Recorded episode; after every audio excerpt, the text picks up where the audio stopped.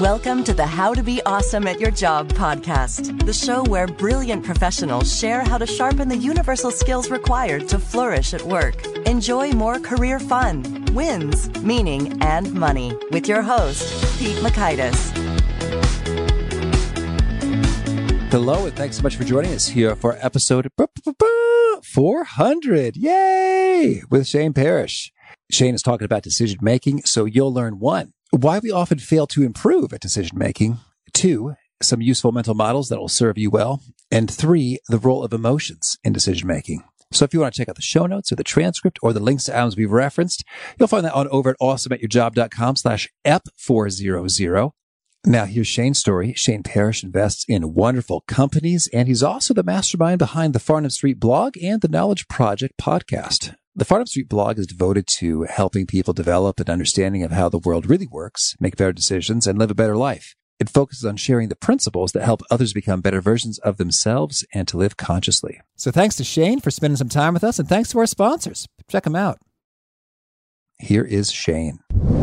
Shane, thanks so much for joining us here on the How to Be Awesome at Your Job podcast. Thanks, Pete. Glad to be here. Boy, I think there's so much cool stuff that we could dig into together. And so I, am going to maybe just start. Maybe this is a, a quick and easy question because the answer might be no comment. But are you at liberty to reveal anything cool you were working on for Canada's communications security establishment with the cyber defense initiative thingies? Wouldn't it be so awesome if I was allowed to say like what I actually did or the impact that we had? But uh, no, unfortunately, I can't. Uh, I'm not at liberty to say that because I don't want to end up in jail. Fair enough. I think that's just the reality of the situation. Or we could pretend like I could do a nice segue and then I just stop talking and you'd be like, oh, we had to cut that out for for the safety of the listener. We didn't want to put you in jeopardy. That's good. So I'm just going to assume for your street cred and for my own fun imagination that it was like game changing life saving, intense uh, hacker excitement movie stuff. Hey, man, I cannot confirm or deny any any excitement that happens inside the government. well, maybe one that's uh, more uh, acceptable for public consumption is let's hear a little bit about your enthusiasm for for Charlie Munger, uh, Warren Buffett's partner there, and, uh, and the story behind the name of your blog, Farnam Street. Yeah, so I went back and did my MBA in, I think it was 2008 now, and I realized that we were learning just from the textbook. And so this is how sort of Farnam Street started. Bear with me here for a second oh, sure. as we, we go through this. And I'm doing, you know, sort of, I was sitting in strategy class. It was about three weeks in. We're doing this case study some Eastern European airline and, you know, what the owner should do and what they shouldn't do. And I just thought, a the audacity of us sitting in a classroom deciding what the owner should or shouldn't do but it was very clear to me that they wanted an answer and the answer corresponded to the chapter that we read in the textbook and they didn't really want the outside thinking that was going on. And all these other groups got up and said, oh, become the low cost provider, because that was the, the strategy that we were reading about that week. And our group got up there and we're like, you know, we didn't think we could actually become the low cost provider because of X, Y, and Z. And the teacher at the time, the professor, I guess, just said, you didn't, you didn't do the work. And our group leader, who wasn't me, uh, stood up and was like, we did the work. We just you know, you can't put it on a PowerPoint and all of a sudden you mag- magically become the low cost provider. You actually have to think through, like, how do you become the low cost provider? Are those reasonable options or are they not? And he started working through all this thing. And, uh, you know, it was this really interesting back and forth. And he ended up quitting, leaving the MBA program on the spot. Is he a dot com billionaire now? Just got to know.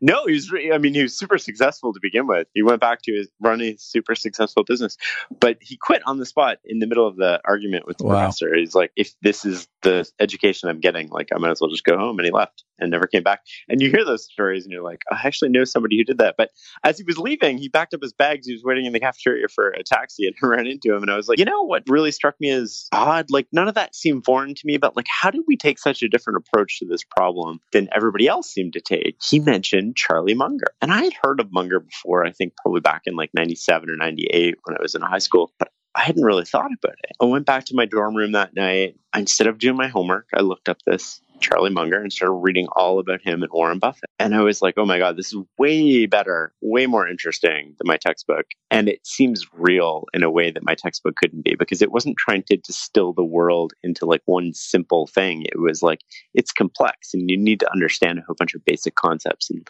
lattice work them together. And then you might have an idea or better understanding of how the world worked. That very night, I created a blog, which was called 68131.blogger.com. Catchy. The zip code for Berkshire Hathaway. There you go. Right. So 68131 the U.S. zip code for Berkshire Hathaway headquarters in Omaha, Nebraska on Farnam Street. We don't own that domain anymore, but that was the original sort of incarnation of Farnam Street. And the reason I used 68131 was because I didn't think anybody would type in five digits. At the time, like URLs were, you know, words or sayings or whatever, but nobody would type in this. And I didn't want to password protect it.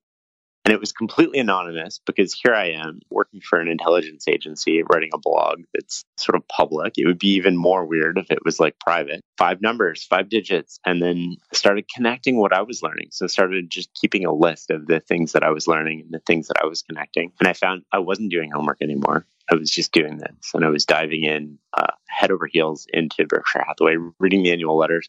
There's a saying in the sort of like that goes around the internet and people who are in the, the know with Buffett and Munger sort of, which is if you read the annual letters to Berkshire Hathaway, it's better than an MBA. And I think in my personal experience, you know, I learned a lot more reading those letters than I did sort of going through my MBA. I learned a lot more about business. I learned a lot more about psychology, learned a lot more about ethics. And I thought it was a really, really sort of valuable way to spend my time. My grades didn't decline, interestingly, as I spent less time on school because the formula for what the teachers wanted was pretty clear. Intriguing. That's a really cool story. And I think it's funny that you were initially trying to be kind of discreet.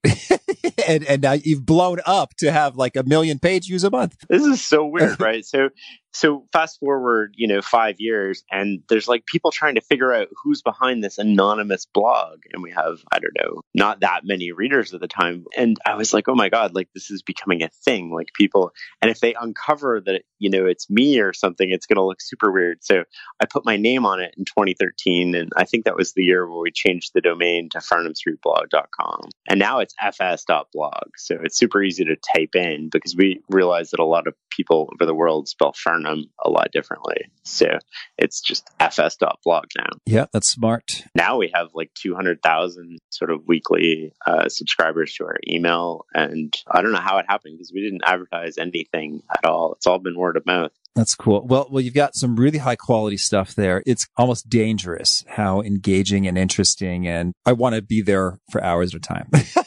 I appreciate it. We, we yeah. get a lot of emails going like, "I just killed a weekend on your website." well, better there than Netflix, I guess.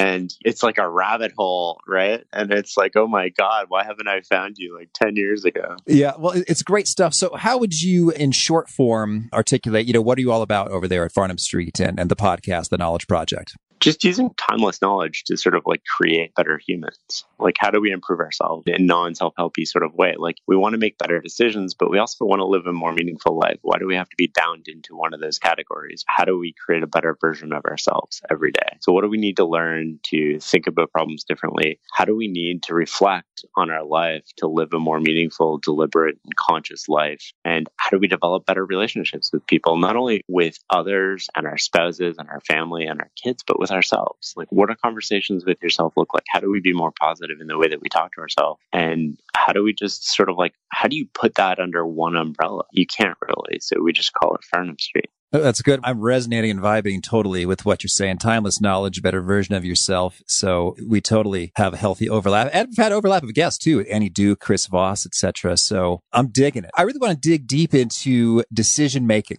because that is a, shared passion area for us. I think we can cover some goodies. So I'd love if we could maybe start broad and general, then and get real precise and tactical. In your observation of the human condition, uh, where do you find that uh, most people most often end up uh, making mistakes when it comes to their decision making? There's no consciously making mistakes, right? We just have this view of the world that we think is correct. And if other people disagree with us, well, they must be wrong because if they're right, then that means we're incorrect, right? So our our ego sort of like kicks in at a subconscious level. It doesn't want us to be wrong. It wants to protect us because being wrong is labor intensive for your brain. You have to think through like why you were wrong, what you were wrong about.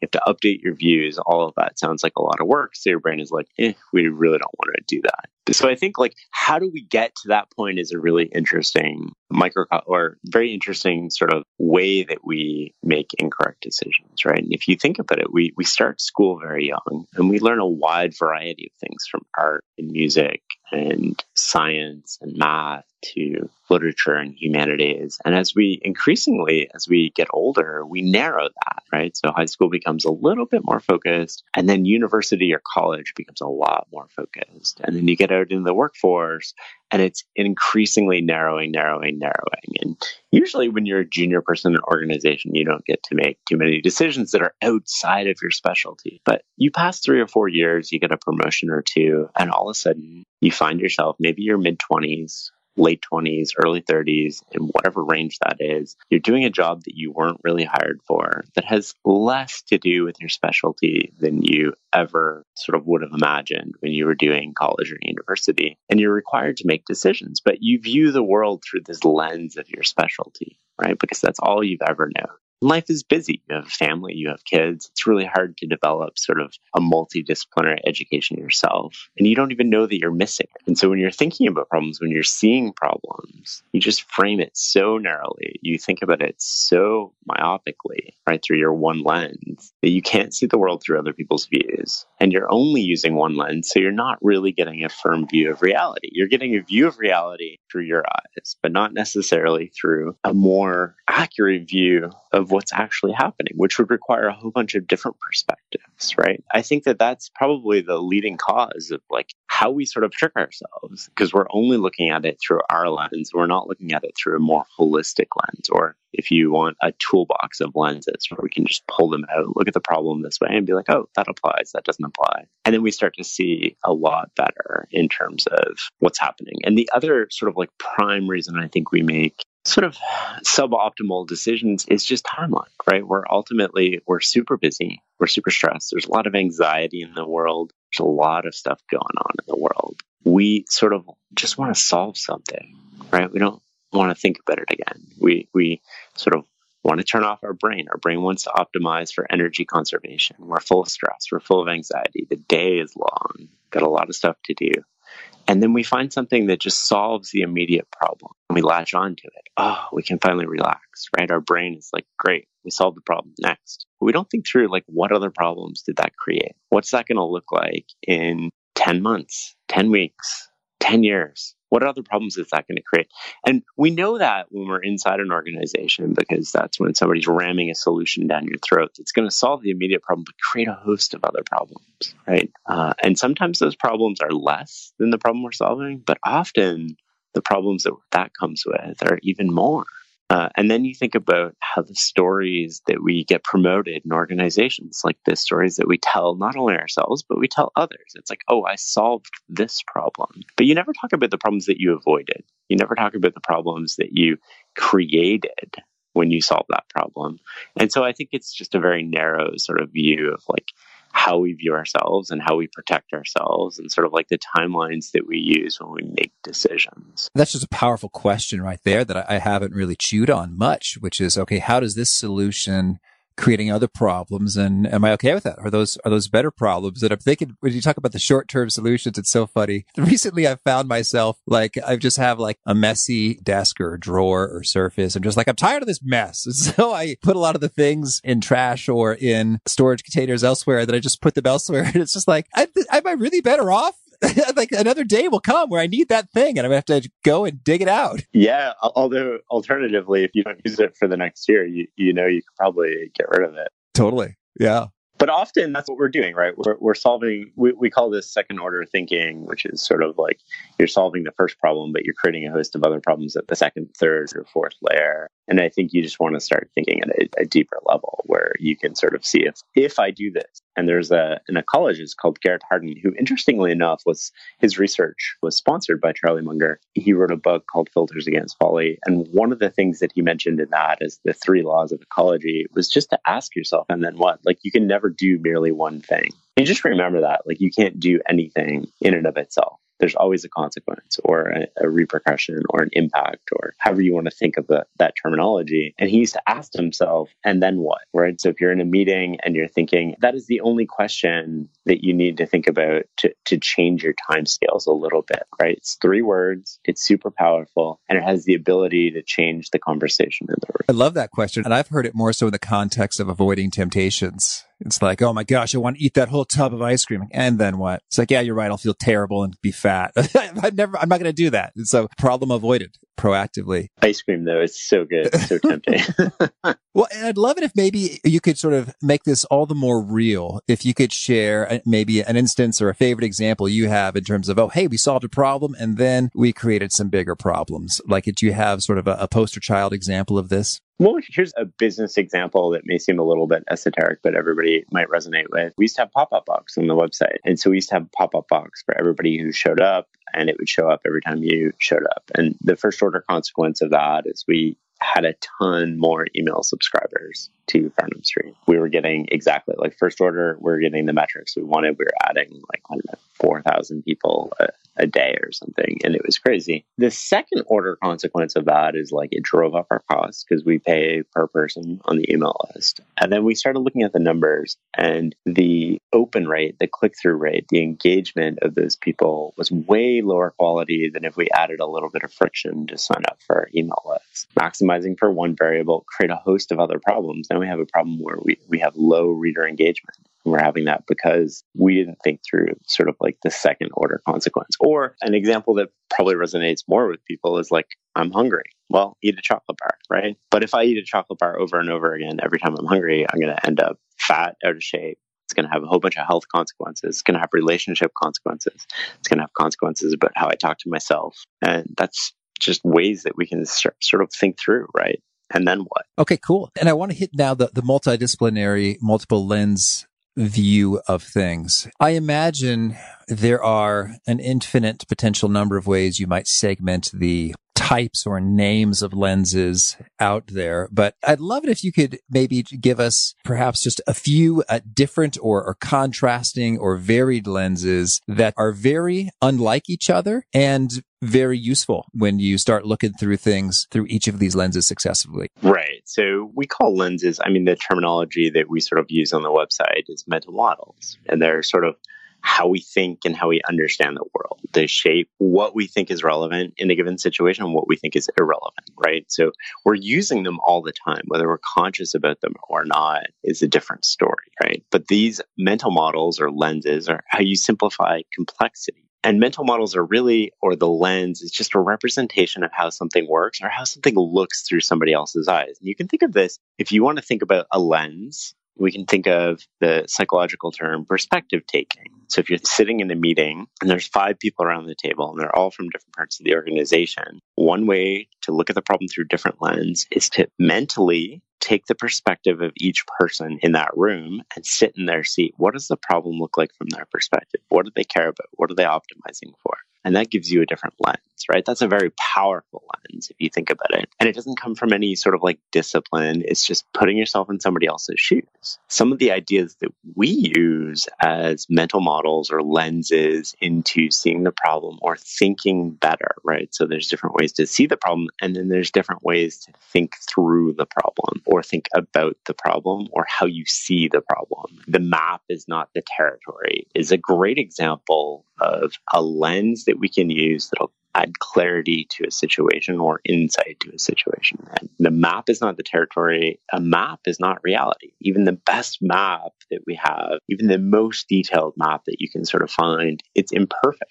right? It's a reduction of something else. If it were to represent with sort of like perfect fidelity what it was they're trying to represent, it wouldn't be a reduction, right? And it wouldn't be useful. We need to reduce these things to keep them in our head. And they can also be sort of like snapshots or points in time. So they don't tell the whole story. They could tell us something that existed before, but doesn't necessarily exist today. And if you think in a business context, you can think of an income statement as a map, a balance sheet as a map, a strategic plan as a map right? It's useful and it helps us, but it doesn't necessarily tell us what's really going on. Do people believe in the strategic plan? Well, that's part of the terrain. Are all parts of the organization working towards it? in harmony and lockstep. Well, that's part of the terrain too. But if we just look at the map, we don't see that. I'd love some additional examples of, of maps there. That was the first thing that came to mind for me was financial statements. What are some other maps that are sort of simplifications or, or representations of, of territory that we look at often? Well, think of dashboards, right? How a lot of people run organizations. They run on this sort of like green, yellow, red dashboard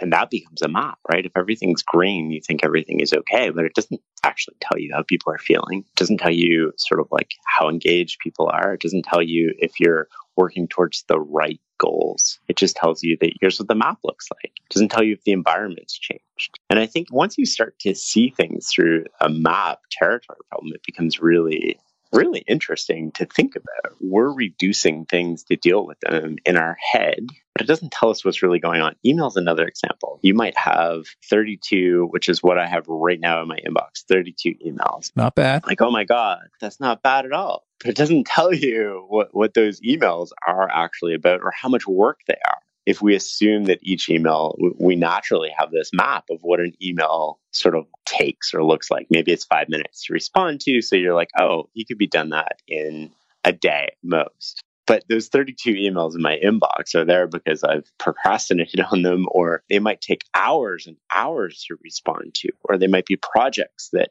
have been ongoing that I owe something significant to. And so that number, that heuristic, is just a map about how things are, are, are and how they look. And we instantly infer that map through our own lens. Another sort of example of a different type of mental model that we might think about from math is multiplying by zero. So you think we, we all learn this in, I don't know, grade three. Any reasonably educated person knows that if you multiply something by zero, no matter how large the number is, it goes to zero. But it's true in human systems too, right? If you think about trust, you violate somebody's trust, you go to zero. If you think about value proposition in a business, you can think about it as additive or multiplicative.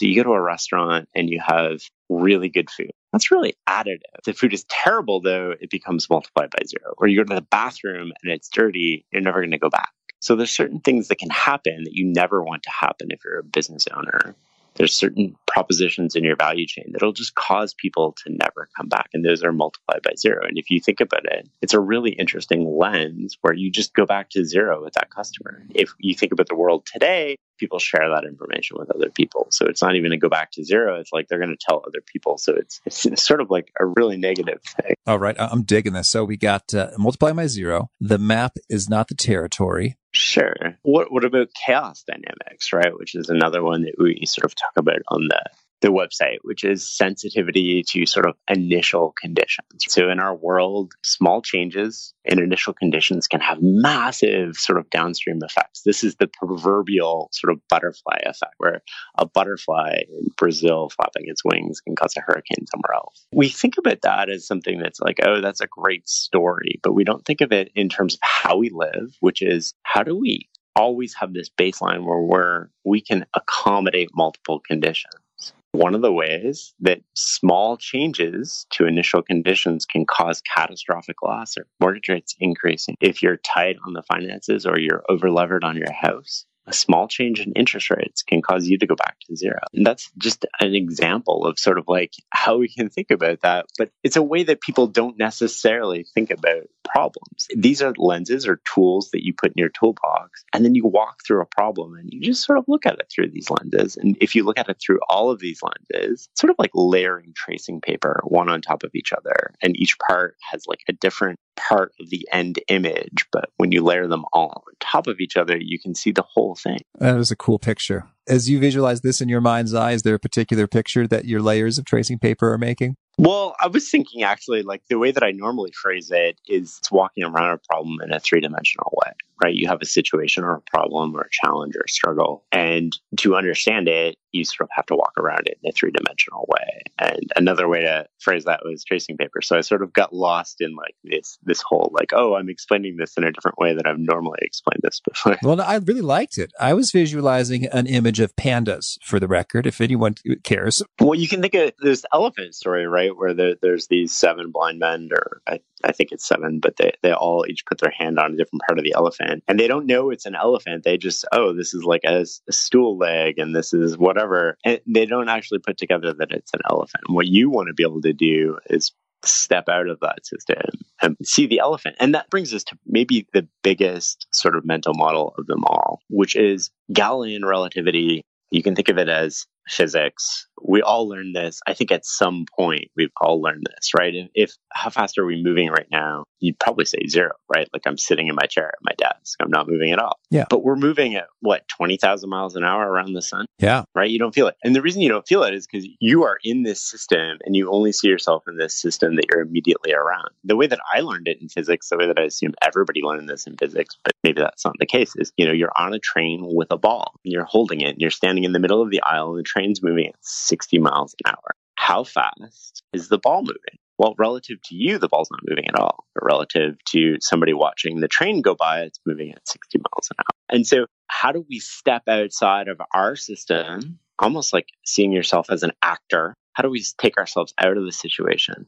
And so that we can see the situation more accurately than what it actually is. I actually like that notion of being an actor because I, I have found that if I actually really, I guess it's just perspective taking. If I, I step into the roles of different folks, like, okay, how would you just fill in the blank? It doesn't matter. How would Beyonce, you know, how would, you know, my uncle, you know, how would my wife, you know, think about this, approach this? What would she be concerned about? Suddenly like new ideas come to light. Like, oh, that's brilliant. And just because I decided to, to be someone else in my brain for a little bit. Yeah. And I think like if you think about perspective taking, that's stepping outside of your system. If you think about how do you improve your relationships with anybody else, you just step outside of yourself and see the world through their eyes. It'll change the vocabulary. It'll change the questions you ask. It'll change what you want to talk about. It'll have an exponential impact on not only your relationship with other people, but your problems will seemingly become a lot smaller. You'll have more free time and you'll have less anxiety. I'm sold. That's a good combo. Yeah. And it's free. Wait, I gotta bottle this stuff and sell it for like ten thousand bucks or something. You've got a decision journal and a thinking cap, which I thought were pretty cool products to offer uh, on your blog. I'd like to hear a little bit about the decision journal and, and how one can go about improving their decision making skills day after day in the course of living life. Well, we all make a lot of decisions, and those decisions have an impact over time, but we rarely sort of reflect in life we rarely reflect on relationship decisions. We rarely sort of reflect on decisions we make at work to invest money, to not invest money, to do a product line, to not. And so we convince ourselves that we're right. By not reflecting, we limit the learning capacity that we have. We limit the learning opportunity that we have in those situations. We have a thinking cap. We give it away to all of our learning community members for free. We just send them an email saying, Hey, you want a free hat? Like, thank you for supporting us. But it's really symbolic. And it's symbolic of the approach that we want to take to not only living life, but to making better decisions and just being a really awesome person, which is how do we cue people to reflect more often? And I personally think the world would be a much better place if we reflect a little more. But reflection is really the key to learning. And when you think about how organizations sort of go through the process of learning from mistakes or how we go through learning from the mistakes of others, it's not normally about reflection it's normally about like give me your lessons learned and lessons learned aren't necessarily reflections they're the result the lessons learned are the result of reflections but we really want to know like what questions people are asking themselves. How are they learning to think better? Are they beginning to see their weaknesses? Do they make the same mistakes over and over? And what sort of feedback this is where a decision journal comes in what sort of feedback are they giving themselves? So a lot of people don't want to talk through their decisions at a really raw and vulnerable level with other people for a variety of reasons. And I get it but you can do it with yourself. You don't need other people. And the way that you do it with yourself is you you have a decision journal. And if you Google decision journal, I think we're the number one sort of hit. We, we've offered a template online. We've worked with special forces around the world, and we're developing the second sort of version of our decision journal right now. So we created this sort of alpha product, if you will, if you want to think in software terms about like what does a basic decision journal look like? Will people use it? How do they use it? Which is the most important feedback we can get. And now we're incorporating, we've had that out there for about seven, eight months, and now we're incorporating the feedback and we're coming up with sort of like the next version of a decision journal. But really, it, that's what it is, right? You're just thinking through problems at a different level and you're trying to give yourself clear, unambiguous feedback. And you don't want to be able to convince yourself that you were right when you were wrong. And I think that so often we trick ourselves later, or the data is not clear, or we think we should have done something we didn't do, or we didn't do something that we should have done. But unless we wrote it down at the time, we don't remember what information we actually had, what information we considered relevant when we were making the decision. So, how are we expected to get better when we know that our mind is going to trick us, right? What are we predicting is going to happen? What decision are we making? What happened? I mean, that would be the very essence of the decision journal, but we want to get a little more specific than that. What variables do you consider relevant in this situation?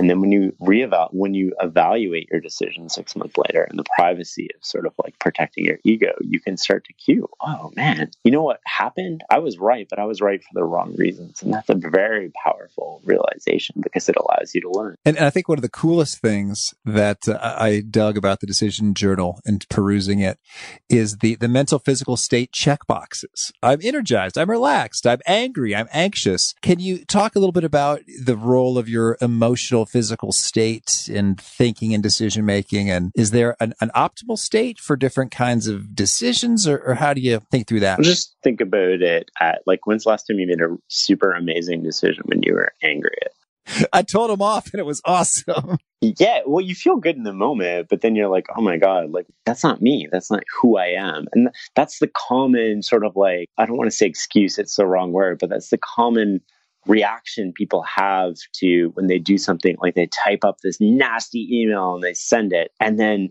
they feel good for about 30 seconds and then you know the next day they're like that's not who i am. That's what i thought in that moment because i was so emotional. And when you're emotional you don't think clearly. I mean, that's part of being emotional is that you don't think clearly. And that doesn't mean emotions are bad. It just means that we have to account for emotions or time of day, right? That you're making decisions. So it tends to be the data that we've collected. I mean, unsurprisingly, you don't need like advanced AI from Google to tell this, but people make worse decisions when they're more emotional. Uh, but people also tend to make better decisions, more complicated sort of like analysis in the morning than in the afternoon, right? Because your brain's tired in the afternoon. Again, your brain is optimizing for laziness at all points in time. And thinking is hard work. Thinking through a problem at a second or third level is hard work. Trying to predict which variables matter and how they interact is hard work. Trying to pull out a mental toolbox of lenses and see the problem through other people's eyes or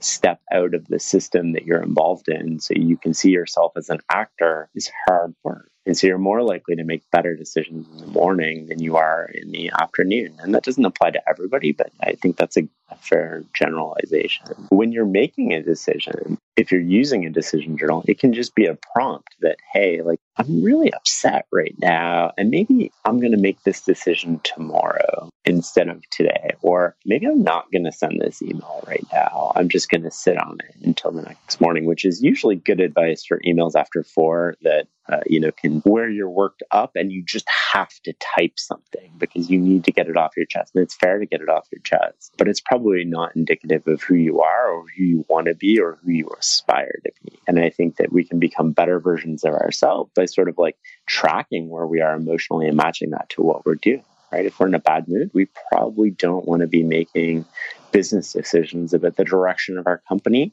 we probably don't want to be sort of like making any rash emotional relationship decisions. We want to like tone down. Maybe we're just deciding what to watch on Netflix or we're deciding what book to read or we're deciding, you know, we want to keep those decisions pretty minor and maybe closer to the best and in ourselves so we're not affecting other people. I like the tip about the email and holding off for a bit. I'm reminded of historians have talked about Abraham Lincoln and his letters that he's sometimes he's like really mad at a general during the Civil War. And so he would be writing that up and then wait a moment or a day and say, you know what, I'm not going to send that. It's pretty cool that historians found all these extra letters that had a lot of heat yeah. in them. And he's like, you know what, this one is going to be heated and it's going to go out. And this one's going to be heated and it's, it's never going to see the light of day. Isn't that like an example of timeless wisdom though? Yeah. What's changed is the technology or the availability and the reach. We could always do emotional things. We've been able to do that since we were probably like cavemen, right? But now, like instead of like one person or maybe our small tribe, we could reach a whole organization or the whole world on the internet by sending a tweet we don't want to send or sharing something on Facebook that won't look so good in the morning or saying something about somebody else that, you know, we might feel in the moment because we're blinded to the complexity of other people, but isn't really indicative of who they are and says more about us than anything. And I think it's reflecting on those, catching ourselves, and then reflecting on that is how we sort of change behavior and become a better version of ourselves. That's excellent. Well, Shane, tell me, is there anything else you'd like to share about decision making or anything you think folks who want to be awesome at their job just really need to know before we shift gears and hear about some of your favorite things? Yeah, I think it's just tough to get advice from other people because what works for other people doesn't necessarily work for you. And what we're looking for usually when we consume information so we're looking for sort of like the silver bullet, the easy fix, the if I only do these four things, I'm going to get a promotion. Or I would just encourage people to be cautious about that. Anything that's so easily acquired or so easily available is probably not going to be a source of real or lasting wisdom. You're going to have to do some work. And the, the work is sort of like taking ideas and digesting them in yourself. And how we do that is through reflection. And most people uh, have a hard time with that. And I think that setting aside time to think not only about you, but about the life that you're living and the life that you want to live and how you can bridge that gap or how you could be a better version of yourself or even just sort of rubbing your nose just a little bit in the mistakes you make, not to the point where you're telling yourself terrible things or your self talk is negative, but to the point where you're acknowledging that you could have done better and that you will do better in the future and accurately diagnosing what it is that you did that you want to do differently next Lovely. Well, now could you share with us uh, a favorite quote, something you find inspiring? My favorite quote comes to me from a friend of mine, Peter Kaufman, who sent me this quote a long time ago by Joseph Tussman, which is, I'm going to try to remember it here. What the pupil must learn if he learns anything at all is that the world will do most of the work for you, provided you cooperate with it by identifying how it really works and aligning yourself with those realities. And if we don't let the world teach us, it teaches us a lesson. Well, you could chew on that for a while. Isn't that powerful? Yeah. It's just like everything. And there's another really good one I got from Peter as well, which I think is super telling. And it was actually about Peyton Manning, but I mean, it doesn't matter who it's about. It was most geniuses, especially those who lead others, prosper not by deconstructing intricate complexities, but by exploiting unrecognized simplicity. So we all grab onto this esoteric knowledge as if it contains some sort of key, um, but really it's going back to the basics and understanding the basics at a different level that gives us more meaningful, more timeless insight into the problems. Thank you. And do you have a favorite study or experiment or a bit of research? No, common stuff is all great, but I've kind of gotten away from research a lot in the last decade or so. So I would say pass on that one. All right. And a favorite book? My favorite book, the one that's probably impacted me the most, is Marcus Aurelius's Meditations. And interestingly enough, the first time I picked it up, I almost like chucked it out a window. I was in university, I think, and I was told to read it, and I just found it impenetrable. And I don't know if it was the translation or what was going on. But then I picked up the Hays translation, I think it, when I was 20, 25, 26. And I started reading about it and contextualizing it, which is also super important when you're reading. Um, but for me, like it just hit me at the right place, the right time. It's a book that I've gone back to often and sent to people when they're going through something. I send it to friends who work in professional sports and get fired, or send it to people struggling with something. And it's not sort of like an advice book, it's more like how to conduct yourself. It's a bit of stoicism in the sense that, you know, you only control some things, you don't control everything, and something bad has happened and you need to move on. But it's not done in a way that a book like that would be written today. It's done in a way that, like, you're reading the leader of the free world effectively at the time, who's on the front line with the Gauls, I think, putting his life on the line. And the guy can literally do anything he wants with impunity, and he's trying to become a better person. And I think that there's something inspiring and there's something that we all see parts of us in that. And we feel like we can handle anything after reading that. Thank you. And how about a favorite tool, something that helps you be awesome at your job? My iPhone. That is my favorite tool. It's the only thing that I, I use relentlessly. And are there any noteworthy, I don't know, apps or Probably not a good example, but it comes up often. Are there any special apps or, or, or things you do with the phone that that's super useful and maybe distinctive? oh no, no, it's like all basics for me. It's mostly uh, I just try to keep things super simple. I use Twitter on my phone. I'm just going through it now. Mealime. Yeah, I just I don't know. Fortnite is on there, so I can play with the kids. But yeah, it's just it's sort of like the one thing that's I was thinking about this today. Apple has this really maybe this is a sidetrack. So cut me off. You don't want to talk about this, but it's not just Apple. It's your phone. Technology is becoming closer to you as a person, right? You put things in your ear. You have your phone in your pocket, and it, you wear a watch. Like it's just be, it's so close to you, uh, and it's so important. And it's really interesting how people view technology and what shapes them and what they use. Like I use my phone all day to talk on the phone, to interact with people, sometimes to email. I use it for tickets. Use it for ordering food. The, the variety of sort of like tasks that you can do with it uh, is ever expanding. It's the one thing where I think if I lost it, it would be it would just instantly need to be replaced. Yeah. And the closest of technology, I mean, the days of chips and things being inserted into us on a wide scale really don't seem that so crazy or far away nowadays as they did a decade ago. Oh yeah, I mean it'll be so interesting to see what's happening, and I think like that people are starting to try to put standards around this. There'll always be not always, but it'll it'll pay to defect if you are a nation that agrees to this, right? So if you're the sole defector and you can modify your genes or you can do something that gives you an advantage, it's going to be a really interesting sort of game theory. AI is going to be the same way, not only within a country, but sort of like if you look at it as a global ecosystem where you know small countries that are reasonably um, uncompetitive on a natural resources basis can become super competitive when it comes to computer code almost asymmetrically. And so if we put standards around like what good and bad AI looks like, those are our standards. Like, is there a worldwide standard? And what if you disagree from that? If you have 99 countries uh, out of 100, so to speak, sign up for climate protection, but one country defects and they defect in a meaningful way and they overcompensate for those other 99, I mean, it doesn't really make a difference. I think it's going to be a really fascinating world to watch this play out. Like, are we going to have sort of wars over this stuff? I don't know. It's going to be interesting.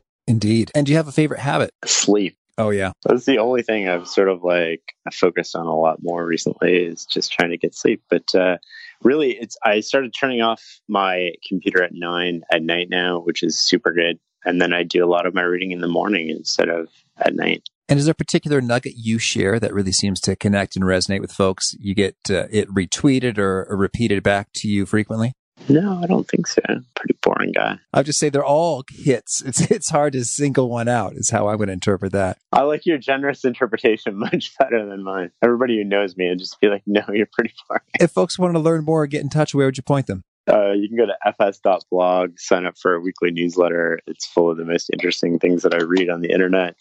You can go to at Farnam Street on Twitter. That's F A R N A M Street. And then that's the best way to get in touch. Hit reply to any of our emails if you have any questions. Cool. And do you have a final challenge or call to action for folks seeking to be awesome at their jobs? Yeah, I think the single biggest two big changes, I'm going to give you two sort of like calls to action. Two big changes make a meaningful impact in whatever you're doing. At every decision meeting, ask yourself, and then what? And the second thing is before every big decision, go for a 15 minute walk, just you, just by yourself and just think about that problem. Don't think about how you're going to communicate it. Don't think about anything other than that one problem and try to walk through it. Focus on one thing for 15 minutes. That's a, it's an eternity in this day and age, but work up to 30 minutes. That would be my goal. But just focus on the problem for 15 minutes. Try to think through it from different angles. Think through it from different vantage points. What does it look like? What does it look like from everybody else's perspective? What does it look like if I'm an actor in this and I'm watching this play out? And I think that you're going to make dramatically better decisions. And the impact of those better decisions, it won't be felt tomorrow. But if you do that for six months, you do it for a year, all of a sudden you're going to have fewer problems. You're going to have less stress at work. You're going to have better results and you're going to feel better. And that's a deadly combination. Well, Shane, this has been such a treat. Thanks for taking the time and good luck with Farnam Street and all your adventures. Thanks, Pete. I was really struck by Shane's take on how being wrong is labor intensive and it challenges the ego and thinking and uh, dissonance and, and all this hard stuff. And I think that's very true. And that reminded me of a previous conversation we had with uh, Jocelyn Herman Saccio just about how she doesn't care so much about being right versus wrong so much as just things working. And I thought that's kind of interesting that if that is your belief, philosophy, mindset, you know, orientation, then being wrong may very well possibly be less labor intensive for you. If that is your, your routine focus and like, yeah, yeah, whoops, yeah, I guess I blew it. I flubbed it again. Sorry. Let's try it this way instead. I think that'd be interesting to go about cultivating that level of humility because not only will you make some better decisions as you're able to more quickly learn from your prior decisions and advance, but you could also invest less energy and be less drained because being wrong is, is so energy depleting. So that's really what Shane got me thinking of from the get go and how that ties into some of those other perspectives is how much of a fight do you have to put up when you're wrong? And, and to what extent is it possible to develop or to summon the humility, say, whoops, yep, screwed that up. Let's do this instead. I think that'll work a lot better. So that's what I've been chewing on after this conversation with Shane, as well as some of those quotations and how I want to build up some more mental models. He had a lot of good stuff here. So again, the show notes, the transcript, the links to items we've referenced over at awesomeatyourjob.com slash F400. If you haven't already, I hope you'll push subscribe. If you do, you'll hear from our next guest. It's Brian Fielkow. He is talking about how culture is shaped, what it really means, and how it can be tremendously differentiating, even if you sell a commodity like a bundle of cardboard. Peace. Thanks for listening. To get the most out of the show, we recommend two key things. First, check out the extra resources at awesomeatyourjob.com. You can find this episode's transcript and links, as well as the perfect episode for your situation. You can search the full text transcripts of hundreds of episodes or explore episodes tagged by topic and competency covered. Second, subscribe to the podcast and get future episodes automatically. You can subscribe by telling Siri and several other smartphones and speakers, subscribe to the How to Be Awesome at Your Job podcast, or by tapping subscribe in your podcast player of choice. If you'd like some extra help figuring out podcasts and how subscriptions work, visit awesomeatyourjob.com slash subscribe for guidance. Hope to catch you on the next episode of How to Be Awesome at Your Job.